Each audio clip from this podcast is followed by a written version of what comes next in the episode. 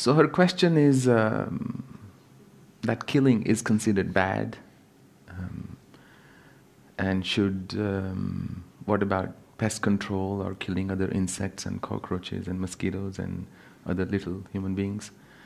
So, uh, what about that? Actually, I've spoken about it a few times and I will share my view with you again. I feel if you are living in a city and insects and mosquitoes and so on come in your home, then you have the right to choose what kind of a host you want to be.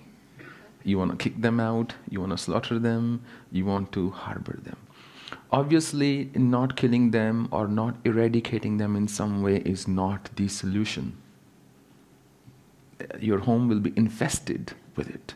Just like you clean or cleanse your mind. Because if you let negativity just harbor, and you say, I can't kill my negativity because killing is bad, it will continue to just grow and build and build and eventually take over your mind. So, these little creatures, there is uh, absolutely no issue in uh, sending them where they belong. Now, I am reminded of a little incident from the life of uh, Ramakrishna Paramahamsa. So, as you know, he was a great devotee of Goddess Kali, and he lived for Mother, he ate for Mother, he, he practically did everything in his daily life with the memory of Divine Mother. Now, one time, um, because he, his favorite food was fried uh, fish, uh, but other than that, he never engaged in any kind of killing. So one of his disciples, I forgot, I forget his name. One day he was thinking uh, about is it okay to kill little insects and, and so on. And he thought, today I will go and ask Thakur, uh, is it okay to kill little insects? And when he reached there, what he saw was uh, Ramakrishna was outside with his uh, little mattress and beating the hell out of it with a little stick. He said, These bed bugs, they have to be killed. There is no other way for these little monsters. And the disciple wrote in the book that he got his answer. Without him asking the question, his master was doing exactly what was going on in his own mind. Even if we were to take a scriptural view on this, it's perfectly okay to uh, to get rid of these little insects for the simple reason it's just not practical. What will you do with them? Right?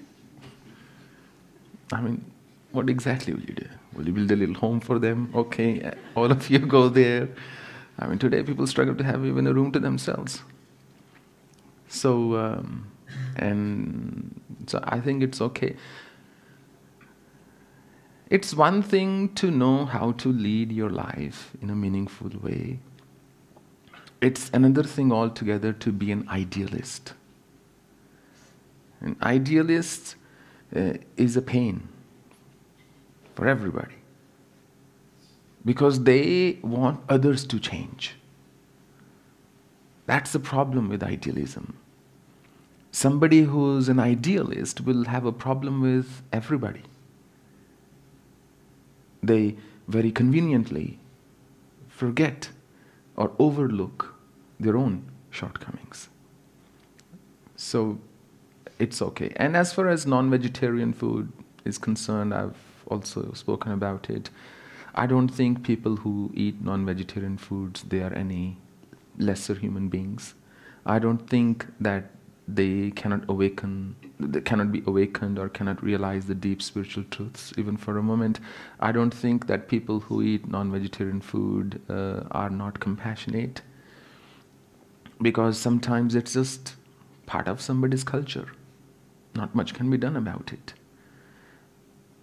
Sometimes from within you feel i don't want to eat non-vegetarian food. If it comes from within you then it's a different matter. And I also feel perhaps and I don't have any data to validate my assumption here. Possibly 50% of the people would turn vegetarians if they could see live how an animal is killed, what kind of torture it goes through. Even if it's a free range chicken roaming around. I don't think that that chicken is happy saying, uh, Look, I lived my life now, cut me and eat me, you know. Whether it's farm fed or, or brought up in that uh, terrible, uh, in those claustrophobic places or whatever have you. Um, I, I don't think, I think it's a personal choice. And nobody has a right to judge anybody else.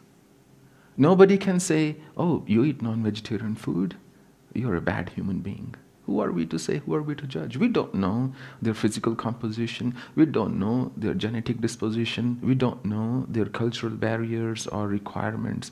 We don't know what kind of circumstances they live in. If somebody is left to one's own device, and let's say that person is uh, all alone on a, on a boat, and there's a dead body next to him, and he needs to survive, would he eat that flesh? There's a great chance he would. And history has shown people have done exactly that. Forget that. People have eaten themselves to survive. There was a case, this man felt in a little ditch, uh, not little ditch, a deep ditch, and he got stuck there and he was hoping somebody would contact him and he had to survive somehow. There was little water flowing, but he couldn't survive on that. So he started eating his own arm, own leg. And he survived. Some 35 or 40 days later, he was rescued. And he, this happened in South America. He said, I had no other choice. At least I'm alive. People have eaten their friends, and you thought only cats did that. Humans also do that. So I think when we make sweeping statements with broad generalizations, we do a great disservice to, to a lot of people. And therefore, I don't believe in giving rule of thumbs for anything in life. If anything, I would say be truthful as much as you can, be kind as much as you can. The rest is commentary. I hope I've answered your question. So, um, she made a good statement. Sometimes uh, people act out of ignorance and they are eating, for example, this cheese, and I have eaten Parmesan cheese, and somebody also mentioned that in Swaminar.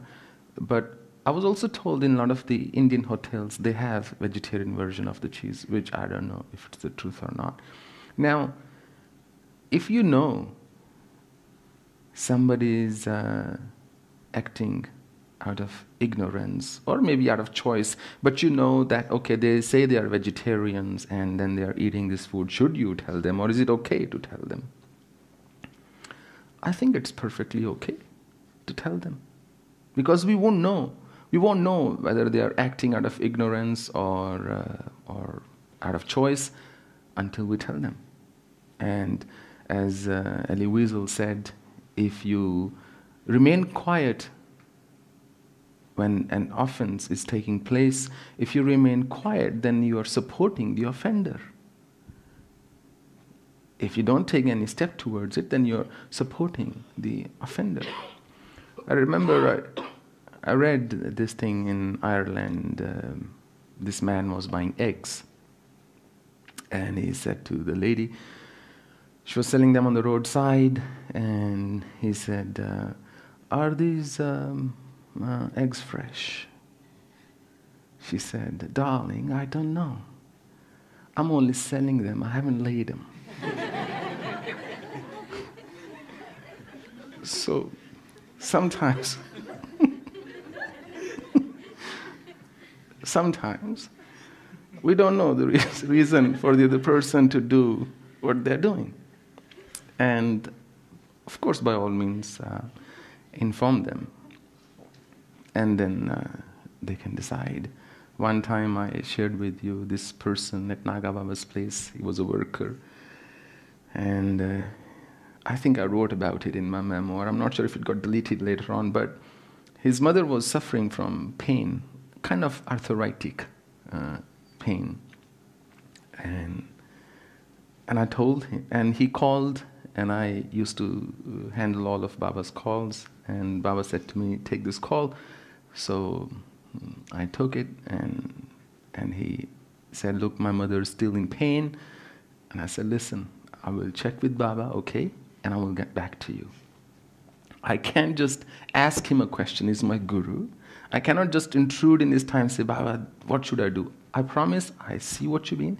Just give me a minute. He said, No, please ask. Where is he? Please ask him. Where is he? I said, He's just around, the, just here. Believe me, I know him. You give me some time, I will get back to you. He said, No, please ask him. Please ask him. Baba said, Kaho? Baba said, uh, Who's this? Baba said to me. I said, Baba, that plumber uh, is, uh, is asking. Give, uh, no, then he didn't say. He said, okay, what is he saying? I said, Baba, I put the phone, uh, hand on the, on the phone, on the microphone. I said, he's saying his mother's very sick, very unhealthy, in great pain. Is she dead? I said, no, I don't think so. Tell him call back later. now that was Baba's compassion. He said, Hindi mari to nahi. And I was making sure that the, that, that person at the other end won't hear it. So sometimes you just got to deliver it the way it's supposed to be done. When you see pain day in, day out, day in, day out, I mean, the person in a slaughterhouse really sees slaughtering animal no different to chopping vegetables. For such a person, it's just a, a daily thing that sensitivity disappears. You know, when, when somebody does anything wrong, the first time they do it, they feel terrible about it. A husband would give his wife more flowers, would bring a lot of gifts home. But the second time, it feels a little more natural. The third times, you feel less guilty. The fourth time, you feel it's right. The fifth time, you'll feel it's absolutely right. There is no question about it. The sixth time, you'll feel entitled.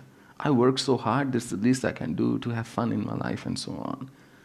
And when people do anything which is questionable, it's only the first few times that it'll feel painful.